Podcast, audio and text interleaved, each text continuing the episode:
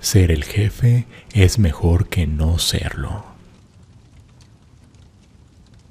Bienvenidos a la segunda entrega de Relatos de la Grieta, donde contamos las increíbles historias que rodean a los campeones de la Liga de Leyendas. En esta ocasión contaremos la triste y oscura historia de Seth, la bestia mestiza. Si quieres que cuente la historia de otro campeón, no te olvides de dejármelo en los comentarios. Si bien ahora es una pieza clave en el floreciente inframundo criminal de Jonia, los orígenes de Seth fueron muy humildes. Hijo de una vastalla jonia y de un humano noxiano, el niño de bestia de sangre mestiza fue discriminado desde el principio. Su nacimiento escandalizó a la comunidad de su madre, la cual expulsó a la familia de Seth por violar las reglas tribales.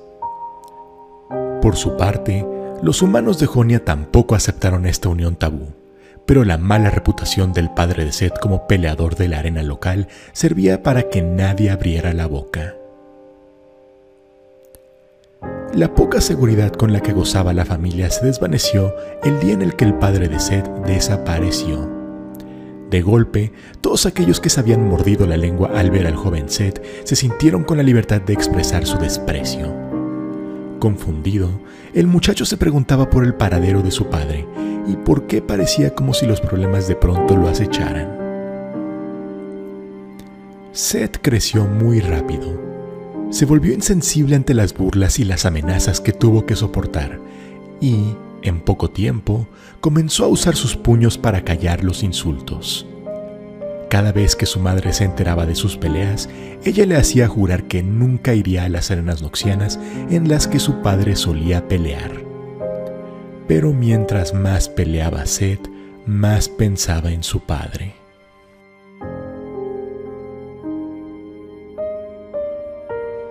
Con el anhelo de encontrar al hombre a quien apenas recordaba, Seth se escabulló hacia la arena una noche mientras su madre dormía.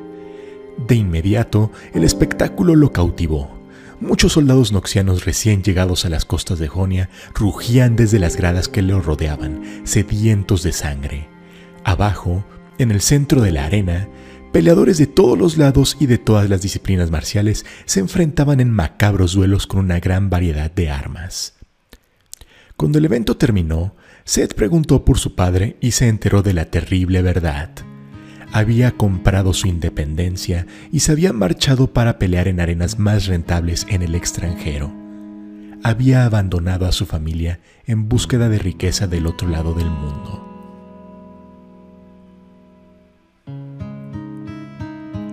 Furioso, Seth le pidió al organizador de la arena que lo dejara pelear con la esperanza de que su padre volvería algún día de gira para encontrarse con él como su oponente. El organizador le asignó al muchacho una pelea en el siguiente turno, pensando que sería una presa fácil para uno de sus combatientes estrella. Seth le demostró que estaba equivocado. Desde el momento en el que lanzó el primer puñetazo, el chico bastardo se convirtió en la sensación de la arena. A pesar de que Seth no contaba con un entrenamiento formal en las artes marciales, su fuerza innata y su ferocidad compensaban esta condición. Igualaba a sus oponentes con mayor formación técnica mediante golpizas salvajes. Sin abandonar la esperanza de que algún día se enfrentaría con su padre, pronto se convirtió en el irrefutable rey de la arena y se hizo acreedor de un jugoso cofre repleto del dinero del premio, así como de un montón de oponentes quebrados. Noche tras noche, Seth le llevaba dinero y otras comodidades a su madre, mintiéndole siempre sobre cómo los había conseguido. El insensible corazón de Seth se ablandaba al verla tan orgullosa de sus logros y al saber que ella no tenía que seguir sometiéndose a trabajos insignificantes y mediocres. Aún así, él sentía que podía esforzarse aún más. Ser el rey de la arena era bueno, pero el verdadero dinero lo ganaba el dueño de la arena. Una noche, tras defender su título en frente de una audiencia sin precedentes, Seth le presentó sus nuevas exigencias al organizador noxiano y a sus secuaces.